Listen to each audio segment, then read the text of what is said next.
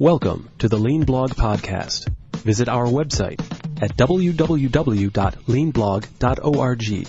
Now, here's your host, Mark Graban. Hi, this is Mark Graban. Welcome to episode 318 of the podcast. It is September 17th, 2018. Joining me today from Sweden is Marcus Hammarberg. He's the author of a really fascinating book titled Salvation The Bungsu Story How Lean and Kanban Saved a Small Hospital in Indonesia Twice and Can Help You Reshape Work in Your Company. So, Marcus is originally a software developer. Today, he is a consultant, a lean, agile coach, a speaker, and an author. He ended up with an opportunity to work with a hospital in Indonesia and he tells that compelling story in the book, and we talk about that um, today here in the podcast. How did a huge hole in the roof help trigger a change in uh, culture and results at this hospital? You'll hear about that and more. I hope you enjoy it and find it inspirational. I, I really do encourage you to check out the book. You can find it on Amazon as a paperback and a Kindle book. If you'd like to uh, find links to that, to Marcus's website, and um, other places you can find him online. You can go to leanblog.org slash 318. Marcus, hi. Thank you for being a guest on the podcast. How are you? I'm just fine. Thank you, Mark, for inviting me and having me here. Yeah, well, it's, it's great to, uh, to have you here. I'm excited uh, to have you share uh, some of your story from, from the book with the listeners. Um, talking about applications of lean and kanban and different methods and you know a really important story of, of, of helping a hospital that was in um, great need. Um, you know before we get in, into that can you tell the listeners about yourself um, your, your, professional background where you're from things like that? Yeah, so uh, it could be a good idea because the story is set in Indonesia, which is a country where I only been for this period of time. So I'm actually a Swedish uh, software developer from the beginning, and uh, then I got really interested in how to work more effectively together, uh, and that led me to investigate agile methods, uh, starting with Scrum, and then entering into something that in the IT world is called Kanban which is a little bit of a funky name for a agile method uh, for a lean method when you, lean is a tool right? Mm-hmm. but that in turn got me really interested in lean. So that's kind of my my progression. I still do software developer developing from time to time because I cannot uh, I cannot help but putting my fingers in the dough from from time to time. But uh, but nowadays I work most uh, oftenly as a agile coach for different companies here in Stockholm. Mm-hmm. And and maybe you know if you can give a little bit of background, I'm I'm thinking a lot of my listeners, you know, or maybe from a manufacturing or a healthcare background uh, might not know some of these terms. So, if you wouldn't mind giving just even just a brief overview of, let's say, Agile and Scrum, how are those related uh, practices? I'd love to. Uh, so, agile is actually a, a, like a mindset uh, uh, that is described in something called the Agile Manifesto, which is a little bit like a reaction to the uh, the way that we did software development back in the 90s and 2000s and basically it's taking the lean principles and applying them to software development development. Uh, and it's a manifesto so it's just a couple of very simple value statements that we value interactions over processes for example and then a whole array of different methods and applications of these principles has uh, arisen during over time. And the first one that came out of uh, the agile community and got really really famous and big was uh, scrum. In fact it actually existed before they wrote the agile manifesto. And mm-hmm. scrum is a way to cooperate with very uh, small but well defined uh, uh, frames for how you could how you should and could interact with each other. It emphasizes a lot of retrospection so you look on your process from uh, very frequently weekly basically uh, and and improve the way that you do work. And you have a lot of small batches thinking in there, meaning that we might do uh, from day to day, we do check ins on how our work is progressing and we deliver work in small increments. Uh, so we always, at the end of every other week, we have something that we can put in front of a user. So a small chunk of functional software that could actually be deployed. Mm-hmm. Yeah, and, and that certainly reminds me of uh, you know some core lean principles, working in smaller batches, improving flow, having these cycles and feedback loops um, for improvement. When when you say the Agile Manifesto was a reaction to the way software was being developed, I imagine it was big batches delivering an entire large application all at once instead of doing so more incrementally and getting feedback. Is that fair yeah, say? exactly. We, we refer to that as the waterfall mo- model, where I think it's actually modeling modeled after how you d- did things early on, how you was, would do construction, right? Mm-hmm. So first you would write all the specific all the requirements for the system, and then you would write all the specifications. And when them they are signed off, you would just put them in in front of a developer that would write the code and then you would test it and then you would take it into production. And that doesn't work because uh, software development is a, a something that you discover. It's not manufacturing. You need to understand you need to discover how the system works as you go through the work.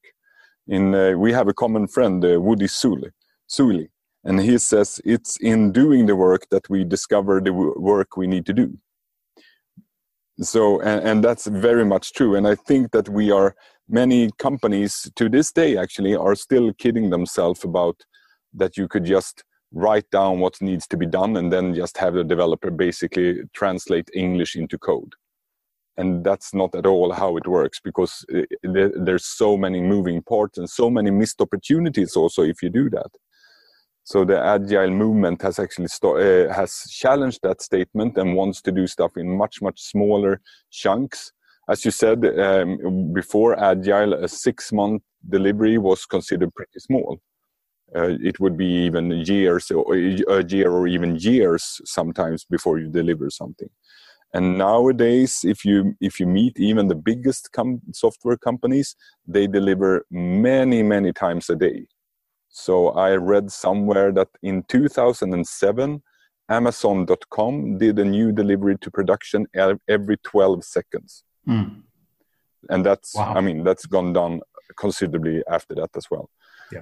And if you want to do that, of course, you need bringing it the discussion back to lean. If you want to do that, of course, you need a super smooth flow and a super uh, focus on quality throughout the entire chain and that's where i do mm-hmm. most of my consultancy trying to help companies to to get such a flow in place yeah and and even yeah i wouldn't consider myself um, uh, really a, a, software person but the, to hear these ideas of you know quality and flow that that to me i mean that if you go to the toyota website and see their explanation of the toyota production system they yeah. talk about basically you know built-in quality um, which means either you know preventing errors or detecting and solving them quickly, and the idea of um, you know just-in-time flow, which involves smaller batches and, and these print the, these goals are mutually reinforcing. We uh, improve flow and that tends to improve quality. The way we improve flow is by improving quality. Um, it, yeah. goes, it goes hand in hand and it sounds like that's the case in software applications. Yeah absolutely. So so I, I can tell you a little bit of a funny story because uh, I was invited by two guys working for a, a, lean consultancy once, and they asked me to explain agile to them, and I was very confused for because the link has been clear for me.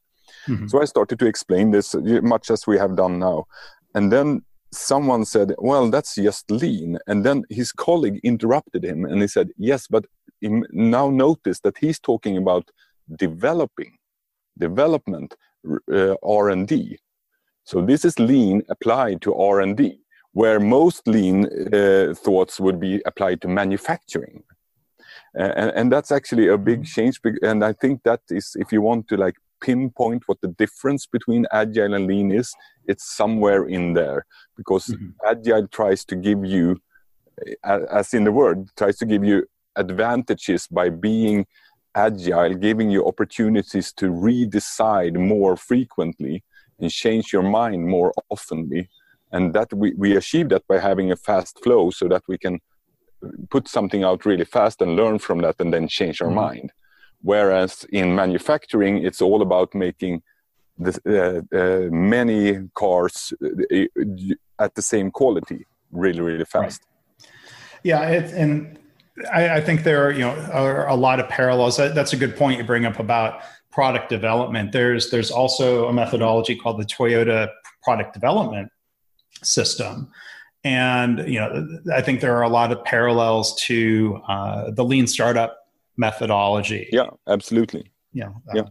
Common ground and and and different different uh, sometimes you know different language. And and I think it's it's interesting when you talk about you know. That, I love that that quote. You know, in doing the work, we discover the work that needs to be done, and and maybe we can use that quote to transition um, to the story of of you going to uh, to Indonesia, because yeah. there's uh, you know I think of the lean startup movement, and you know there are people who make jokes of you know the only people who still require five year plans are you know some venture capitalists and you know central planners in a communist country that yeah yeah yeah who can yeah. predict who can predict uh, you know, this five year plan that we just go execute and you know i think sometimes in lean healthcare i've heard executives ask for well you know i need you i need you to give us the five year roadmap and i'm like, I don't know if that. I mean, if, if we if we went through that exercise, the roadmap's going to change because we're we're going to learn. Nothing ever goes according to plan, especially in uh, complex complex environments. Um, no, yeah, exactly. So I, am right now working for a, a quite famous uh, Swedish startup called Spotify, and and here we are we are giggling every time someone says something about six months down the road because we know that nothing in our environment around us has is the same at that point in time. So yeah. there's no use making plans that like like that yeah. we, we could of course like envision the future and we should absolutely uh, go for values and, and principles that guides us towards that future. But mm-hmm. making detailed plans that far ahead no use. There's just waste of time i think. Yeah. So let, us if, if you if you can go ahead and uh, you know tell a story. I'm curious how did you end up going um, from sweden to indonesia? How did you end up getting involved in uh, helping a hospital yeah, so that's actually a fun story in a way because uh, it starts out pretty easy and it actually starts out with how I met my wife. So on my second date with my wife, she told me that uh, she's a nurse. Mm-hmm. So she told me that the reason that she is a nurse is that she wanted to go to a developing country at some point in her life. Mm. And I was made aware of that that was the plan. So if i was interested to progress i should make that adjustment to my plan as well. Um, and then it took a couple of years uh, we got married and we got some we got kids. And so it took a couple of years but uh, we are members of the Salvation Army, which is uh, not only uh, I know that it's in state in the states it's most mostly known as a charity, but it's actually a church as well and it exists in uh, about 128 countries, I think it is now. Mm-hmm. Uh, so we volunteered to the Salvation Army and said we want to give about uh, three years to you for uh, to work, and they came up with a few suggestions and. It was actually pretty interesting because Elin, my wife, she was easy to find a job for. Right, a, a nurse mm-hmm. is needed. It's easy to know what they do, but they didn't really understand what I did. Uh, so after a while, they realized that I, I, was something around management. I remember it said on on the letter. Yeah. So they sent us to Indonesia, and Indonesia, the Salvation Army in Indonesia is uh, pretty big and has a long history, more than 100 years of doing healthcare work there. So they have six hospitals and 17 clinics throughout the country.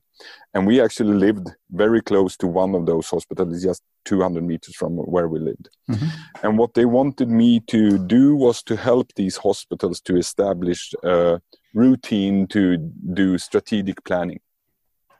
So that's what was why I was in the country uh, we brought our kids there as well. That they were five and the twin boys were three when we got there. So that was also very interesting to see how they adapted to a very very different culture from what uh, we are used to yeah so uh, and uh, and uh, throughout the story here we will hear a lot of examples of that uh, in in uh, in management at least sure so you you were brought in to help um, in in one way. And i'm curious what was the situation that you discovered? In in the book you you cite sort of a, a kanban expression start where you are. Mm. what yeah, was that exactly. starting point? How, how was that different than what you expected yeah so that that was interesting because the the, the quote real work that i was there to do it progressed really slowly actually.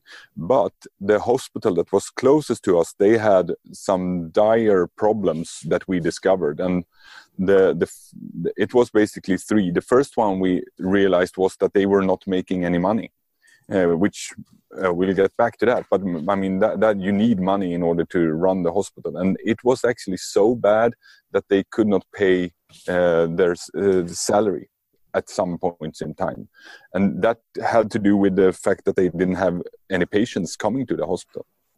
And is, is to set context, this is a privately owned hospital, or is it part of the government? No, no, it's a privately owned hospital by uh, owned by the Salvation Army. Ah, so okay. it was uh, owned by them, and uh, and and we had. Uh, I mean, since it was so close, it was my closest hospital. So when my kids got sick, we went there, and so uh, and it also was close to our the church that we went to and mm-hmm. stuff like. That.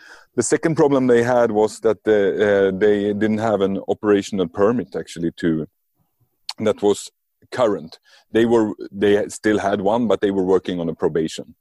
So that needed to be updated, and that required some quality works work to be done that hadn't been done for for quite some time. And the third problem was more acute, and that was that uh, they were doing a renovation where they replaced the roof and when I when the book starts, I actually enter the lobby, and uh, I see water dripping down mm. from the second floor. So what had happened was that they took out the roof, and then another contractor was supposed to put on the new roof, but there was some kind of glitch, and they didn't arrive in time. Mm. And also, that when they took down the roof, they basically just tore it down and threw it down on the second floor. Oh. So when I got there, it was more or less. It looked like a, yeah. There's picture in the book, so you've seen mm-hmm. those. No, it it looks like a tsunami or an earthquake has gone through there. I was wading through water on the mm. second floor, uh, and uh, our equipment was destroyed, and uh, the the floor looked like nothing. You would n- n- not even think about going in there. It was actually dangerous to be there. Yeah and uh, that was like the starting point because at this point in time i i was also uh, asked by um, the, foundation that governs the hospital to to try because the hospital was doing so bad so they were trying to see if we could like sell the hospital. And now we realize that no one wants to buy the hospital mm. in this state so we need we need to find a way to get it up and running again. And it felt like we I, I, to me it was like this hospital is dead. We, we can't recover from this. Uh, and the interesting part was and now we're starting to get to the to the culture because in indonesia there's a very hierarchical culture so if if you you would never speak up against anyone that is higher than you in the hierarchy and also that hides a lot of information right so people didn't really uh, expect this to be a problem. They, I, I, actually heard someone say that, yeah, I suppose this looks strange, but I suppose this is the way they do it. So when I went up to that second floor and saw this disaster, I was actually the first one from the hospital that was up there. Mm. So I came down and I met the young director of the hospital and I said, we need to do something about this. And, and she just looked at me and said, what do you want to do? And I all of a sudden I was like in charge of that and I was I, I didn't even have time to be terrified. Uh, but what I did was I, I only know one thing to do, and that was that I started with doing some visualization.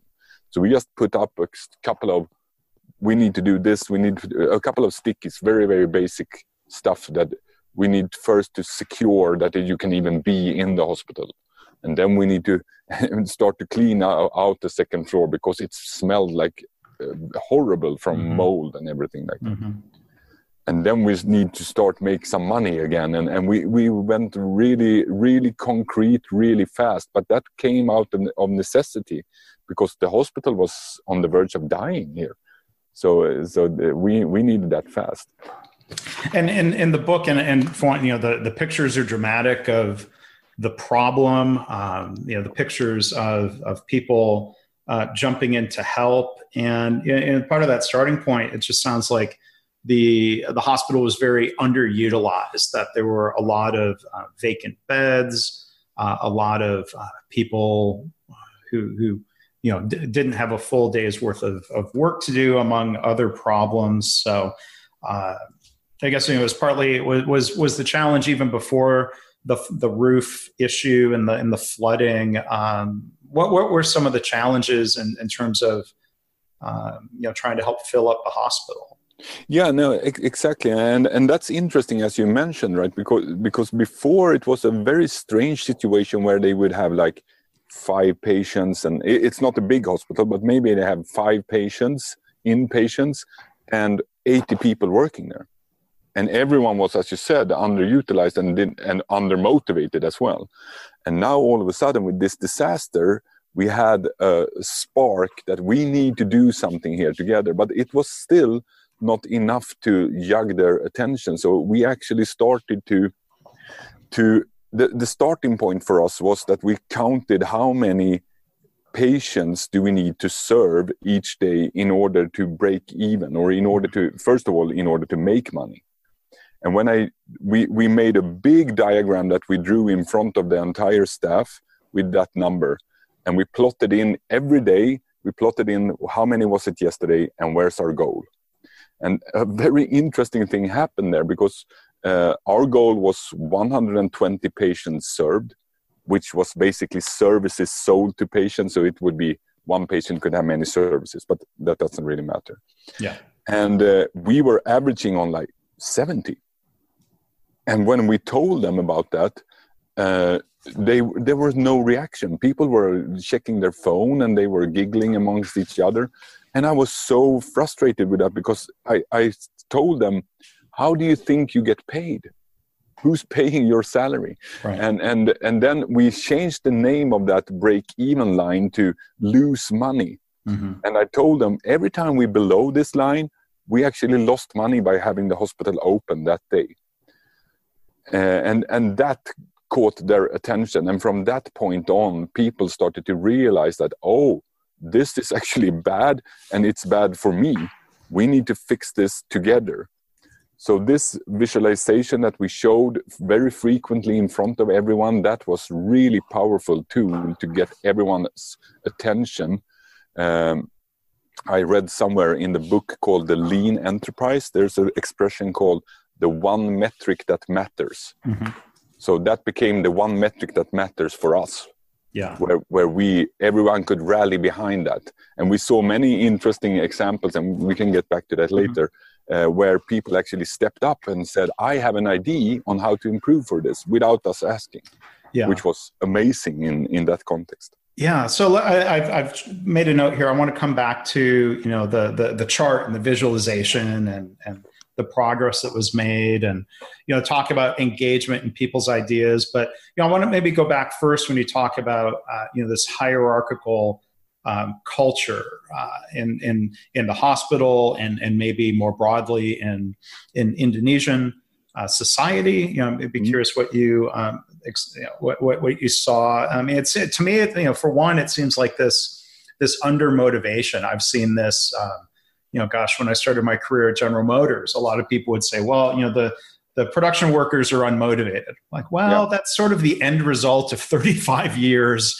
of working in an environment with a really hierarchical, broken, dysfunctional culture. And so, I mean, it seems like to me, you know, this this hierarchical culture would predictably lead to people not take that people have been taught to not take initiative. They've been taught not to speak up right? So how, how did you, I'm curious, you know, how you went, how, how you tried to navigate that, how you tried to start changing Yeah, no, you're, you're basically relating the, one of the experience that we have. My, my, my wife was sent, she was the first one that came to this hospital long before the roof fell in. Mm-hmm. and uh, the reason she was there was exactly that. They said the staff is lazy. Mm. And, and, I totally agree with you.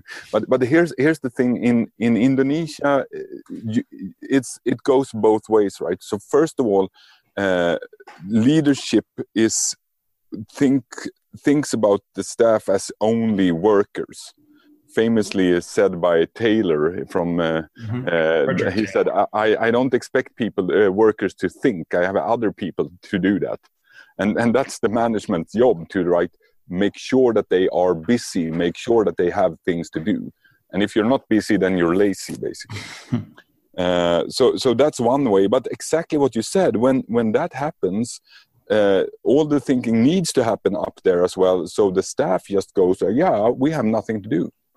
And we saw some flagrant and uh, horrifying examples of that being institutionalized in, in the regard that it was actually written into their standard operating procedure. And if you didn't follow the standard operating procedure, there was actually a punishment in deduction of, mm. of, uh, of, uh, of your salary which is like amazing because that's a, like a, a, system to hinder innovation right um, so so and and and and we saw many many other examples that you anyone that's been in a very politically driven company knows what i'm talking about where you have to put forward an idea in such a way that the person above you looks good mm-hmm. right? It, it, can absolutely come from you but if you want to you can never make a, a, a, person above you look bad because then that will just come back and hurt you.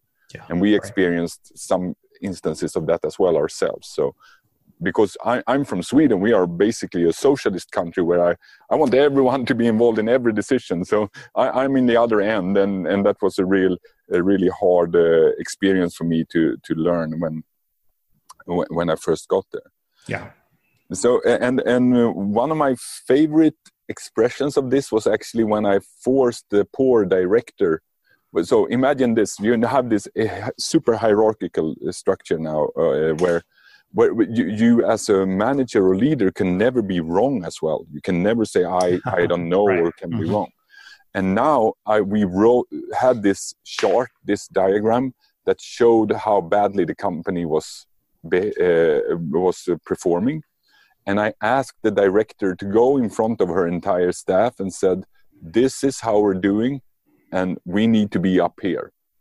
And I saw her like squiggly. She was really uncomfortable doing that, and the only mindset that I could get into my head to understand what she was feeling was that if I were in front of the staff naked, because that, that was how she probably felt she was very much stepping outside her comfort zone. So I, I remember when she did that and I saw her pain, I actually just went up and stood next to her just to just to be there for support because she that was really really hard for her to do. Uh, so and, and but it also once we started to do that and and I think that maybe I had the opportunity to lead by example here because mm-hmm. I know very little about hospitals and, and extremely little about hospital management. And I told that to the uh, to the staff many many times. I, I just said I, I don't know how we're going to do solve this problem. You need to help me. I can guide you, and I, I will help you to make sure that we get stuff done. But I don't know how how we are going to get there. You, I need you to do that. Yeah. And that sparked this opportunity of uh, getting information from others that made them super nervous in the beginning i can tell you yeah. uh, when i said i don't know yeah. but uh, after a while we got to a very interesting place where they we had a good conversation going back and forth yeah that, that's that's an interesting uh, dynamic i've seen this in a lot of workplaces where people become conditioned to not speak up just do what the boss says. They, they, I, I think, you know, workers in that environment, for one, they say, well, you know, the boss doesn't know the answers. They don't know what they're talking about. They roll their eyes when the boss gives an answer that might not be, you know, a directive that, that might not be appropriate. But yet at the same time, you know, they said, well, okay, we'll do this. And then when we fail, it's the boss's fault. There's a yeah, certain, yeah. there's a certain freedom in that. And it, I think, you know, it, I, I, I think it, you know, it, it creates, uh, it, will feel uncomfortable or risky to start speaking up and taking some of that ownership. And and one thing I wanted to ask you, I, I was really impressed. I, I noticed that um, the foreword for your book was written uh, on this theme of taking ownership and turning something around. Uh, uh, da- da- is it pronounced Marquet? David Marquet? Yeah, I, I have actually not met him, so I'm not sure. I, I say oh. Marquis, but then we have two oh. options. yeah, but you know, he's the author of uh, a book called "Turn the Ship Around," which is you know yeah. based uh, in the U.S. Navy, and and his role as as a leader uh, of a ship trying to, to, to change that culture. And so I'm curious, what, what are some of the things you did to make it safer or more comfortable, you know, for people to speak up? I think, you know, one classic lean or, you know, Kaizen strategy is to ask people to start small. You know, small ideas are less risky. Um, they're more quickly tested. What, what are some of the th- things you did to encourage, you know, more of a two-way communication instead of, um, you know, just that directive hierarchical approach? Yeah, so so in the leadership team where I did most of my work, to be honest, I, I actually only spent like two hours a day in, in this group. So in the leadership team, uh, I think what I what we just talked about was the way to go because, uh, and that became the. I, I actually didn't know how how to run this hospital, so I mm-hmm. needed their help, and I was very very open and candid with that, and I think that created this this uh, need for them to step up.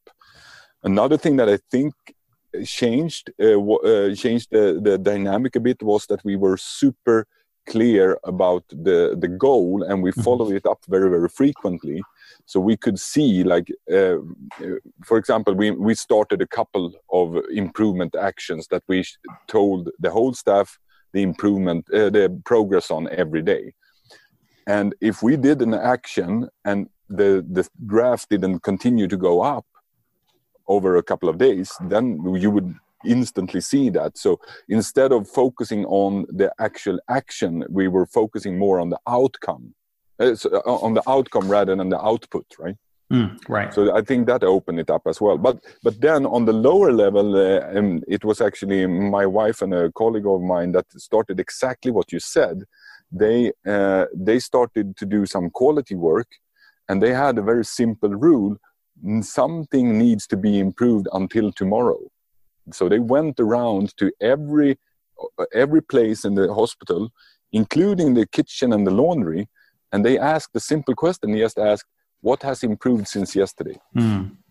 and and it was very very interesting to see that the laundry ladies they were the forerunners here yeah. and they did so sometimes they did so small things that it's almost i mean it's almost laughable but just to get in that mindset they would say something like you know what? We moved this dustbin over here because it's closer to where we do our work. Okay awesome. I love it. So so what we did was all always just pushing uh, and um, helping them to understand that even the smallest improvement is actually mm-hmm. an improvement yeah, there, there was uh, a line, or I think it was you recounting a story of, of giving a speech to the team of saying we want to take baby steps towards yeah. our own improvement, which is it's again that that's sort of that classic kaizen um, approach to lean of helping people get comfortable with change and and and and and not trying to come up with big huge projects. So you're probably not going to close a profitability gap with one big single project, right? No, exactly, and and and that goes back again to be, because that was exactly what you what we are referring to now was the problem. They they didn't dare change anything because that was how the system was set up. So when we asked them to, you need to do something until tomorrow, then then that was actually a, a, a huge step. One of my favorite stories is also one of the tiniest improvement I ever saw, but that was uh, uh, there was a, a flapping door at at one place and someone put a rock there to ensure that that uh, uh, that, that door didn't flap up. Yeah. And at that point, uh, no one asked anyone to check that or uh, or improve that. But at that point, I realized that people got this improvement ID. Like, uh, yeah, so this someone saw that door and said, "This is dangerous if this door flaps up." I'll put a rock here, and then I, and then a couple of days later, it was actually uh, locked down more properly. Mm-hmm. But that that was it was a very concrete, but also heartwarming thing to see that people mm-hmm. started to change their environment around them. Yeah, Yeah, and I mean, I, I, think you know, there's other elements you touch on in the book. You know, stories of of leaders uh, they're showing humility, um, yeah. trying to change that mindset of, of needing to have all the answers, being all all knowing. Um, you know, in, in, an environment with a, a, lack of trust and trying to build trust. And and one other thing I'd be curious, you know, to to hear you elaborate on you know, in, in the book, you, you talked about the idea of, you know, instead of casting blame, we should be asking what in our processes and policies mm-hmm. allowed for this problem to happen. Yeah.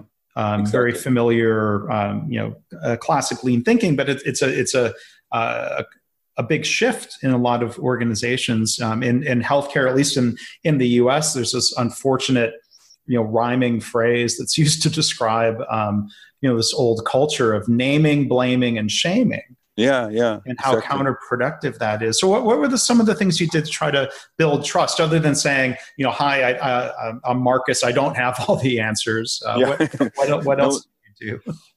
Yeah, so so and some other things that we did. A very concrete thing was that we started something called the not list. And uh, uh, when the roof of a hospital falls in, it's very natural, right, to ask who who did this? Yeah. Who can we fire? But if you fire that person, you have not improved the system. So I, I sensed that that question were one of the first one that was uh, able to discuss. So the first meeting we took about improving the system, I went up to the board and I created a, a, a column to the uh, to the right of the board and I called it the not list. And it was topics that we will not discuss in this meeting. That's actually a good thing to do in any meeting yeah. to like set the frame the meeting. We will not talk about this. But for the first five or six meetings, I always wrote who's to blame atop of that me of that list. To not talk about that. Yeah we will not talk about who's to blame. And then i turned around to the to the uh, team and i said okay anything else that we should not talk about here? And that shifted the focus because other other uh, if we didn't have that we had spent a lot of time trying to find uh, someone to point to like ah if if she had only not done that mm. if if he had monitored this better well there's a learning to be had there but now i rather just want to improve so that that was a very concrete thing that we did in order to shift the focus i think a, a little bit more than that mm-hmm. Uh, then we also started to shift the focus in the improvements that we did to more of a value it was more value than cost if you if you get what i mean mm-hmm. we, we didn't try to save ourselves out uh, save cost to get out of this problem but rather to bring more patients in and and that uh, meant that we needed to be uh, increase the value of the, the things that we did. So th- that also, I think, uh, uh shifted the thinking about uh, being very careful and uh, being very careful with what we spend and stuff like that, uh, Uh, we, which was uh, a little bit scary for that. Yeah. And and then uh, one thing that I actually think helped as well was that I didn't have any formal authority Now, that's not really true though it's a fun story because the, at first the hospital staff would not listen to me and that goes back to what we talked about before uh, with the hierarchy in indonesia because they they looked at me and they said who's this guy from sweden. And uh, I, to be honest i can uh, i can imagine what why they would think that but but we actually had the foundation that governed the hospital, they had to print a letter that we laminated and I held up in front of the staff that basically said, listen to Marcus. so they did that. And, and but then when I, as i said I, when i started to tell them that i actually didn't really know the the how on how we're going to get out of here then uh, i think we started to build the trust because i they could not they were not in danger of insulting me or in danger of of me getting angry with them. That would not hurt them as much because mm-hmm. i was just a, a, third party there trying to help them someone to try to guide them. And i think that that helped a little bit also for them to open up more right, right. very often i saw that they talked through me to someone else right mm-hmm. and, and then i could just say oh maybe if you talk together so it was very small things but that that was pretty interesting to be that person that was on the side because I could observe like the the how the conversation was flowing rather than to be deeply engaged and deeply invested in each topic that was discussed. Right. Yeah, and I mean, when there's a Toyota expression that you reminded me of, this idea of lead as if you have no authority. So you were clearly mm. there from the Salvation Army, the owner of the hospital, uh, but you know, not relying. You know, that Toyota leadership style is one of not relying on that formal. Uh, that, that a formal authority and instead of yep. you know leading people and and and you know uh, involving people um, help helping people develop solutions instead of telling them what to do. And there, there's a time and a place you know maybe in an emergency or a safety situation you know that that that use of formal authority may may be justified but it should be more of the exception where i think in a lot of organizations that's just the default. Yeah no, absolutely. I, I never heard that expression, but, mm-hmm. I've been talking about that kind of principle before mm-hmm. because uh, I'm, I'm a member of the Salvation Army here in Sweden as well. And it's pretty interesting. How would you get people to do something that they, uh, when they are doing that on their spare time? Mm-hmm. You have no, uh, the, my, my uh, pastor has no authority over me. Mm-hmm. Still, I put in a lot of work in the church. Why? Yeah, because there's something else driving me here, and he leads as he has no authority because yeah. he, he doesn't.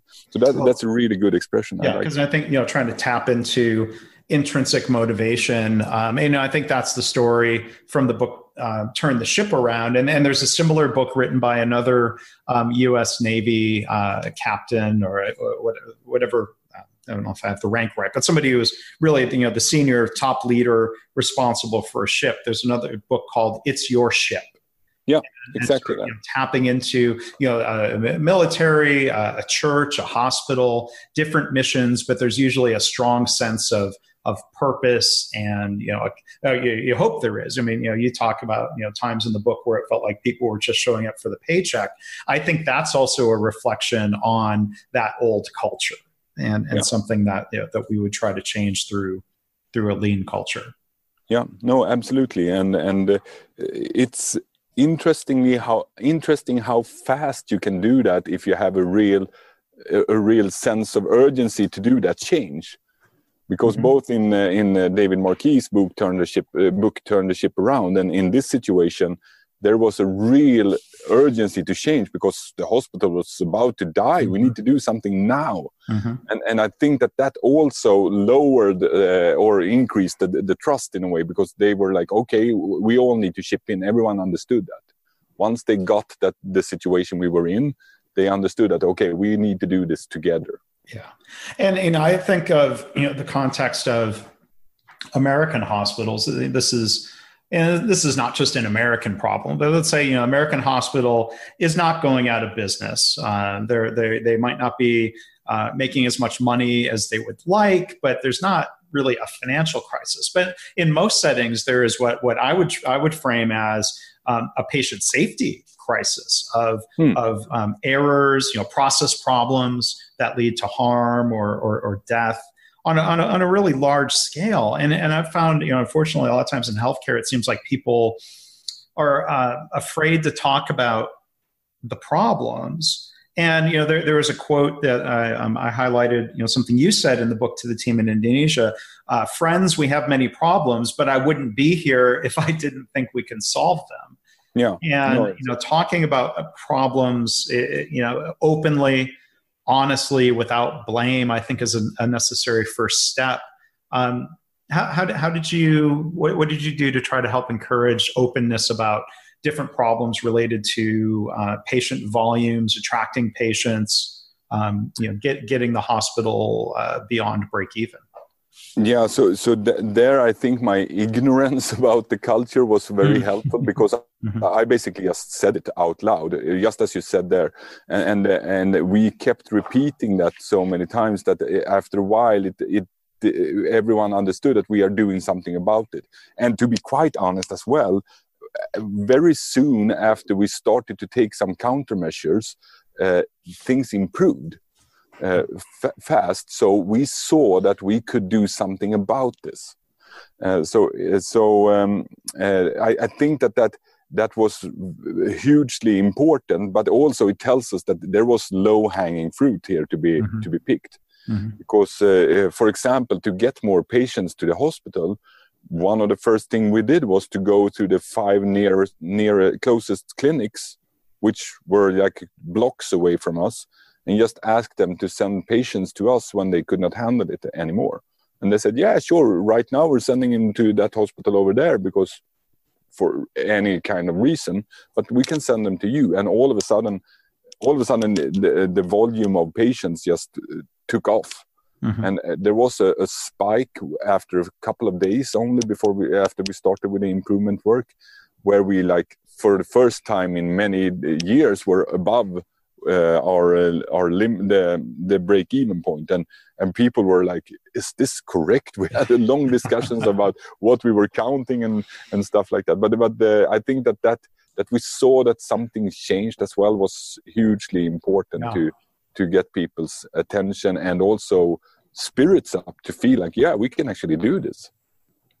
Yeah, uh, and, and Oh, go ahead. Sorry. No, yeah, sorry. No, no. You you've been uh, quoting a few things. I did my first ever motivational speech in uh, in the hospital because they what happened actually was the uh, uh when we showed the numbers the first time everyone felt like they were doing something bad uh, and and they said we can never get out of this and they, they it was a real downer to see these numbers mm-hmm. Mm-hmm. So I wrote down a speech, I, word for word, actually, because a friend of mine needed to translate it to Indonesian, mm-hmm.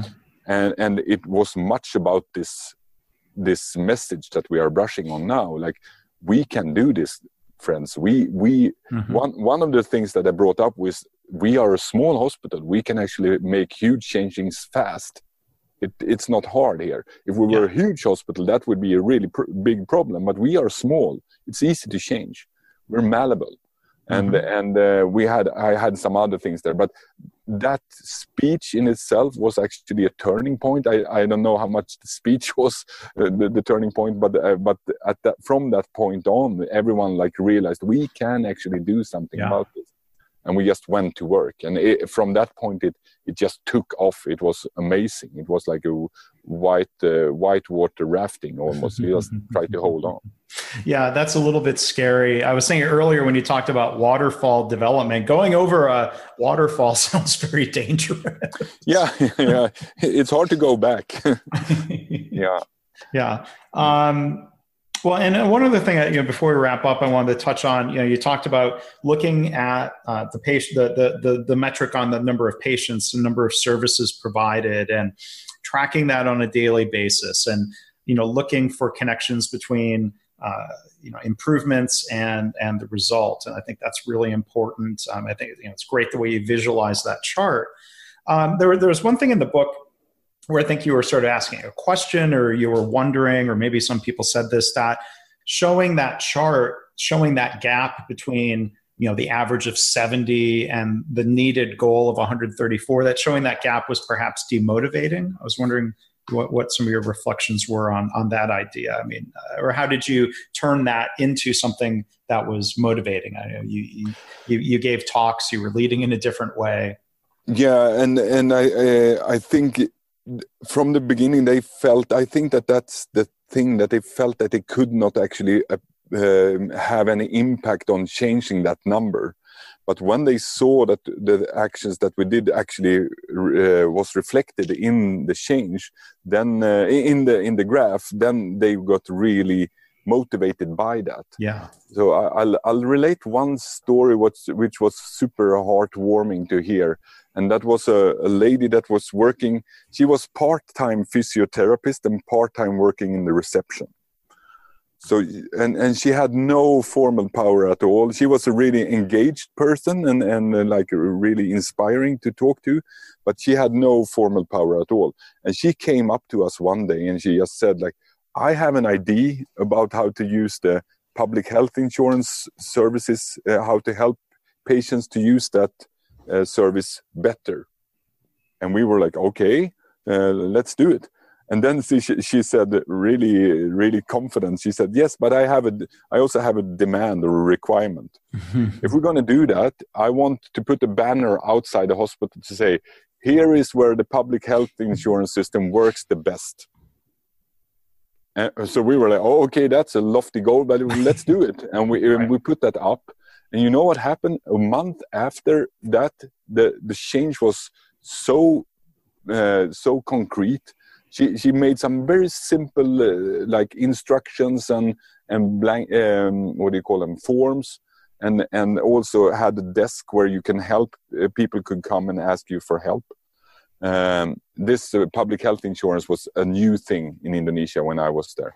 Yeah and so it, the change was so big that the public health insurance governmental department actually came to us and asked us to host a workshop for the other hospitals of our size in the city oh. to help them to show how to get there and that was a moral boost I, I, mean, everyone was so proud after that, so th- that it, it, changed forever.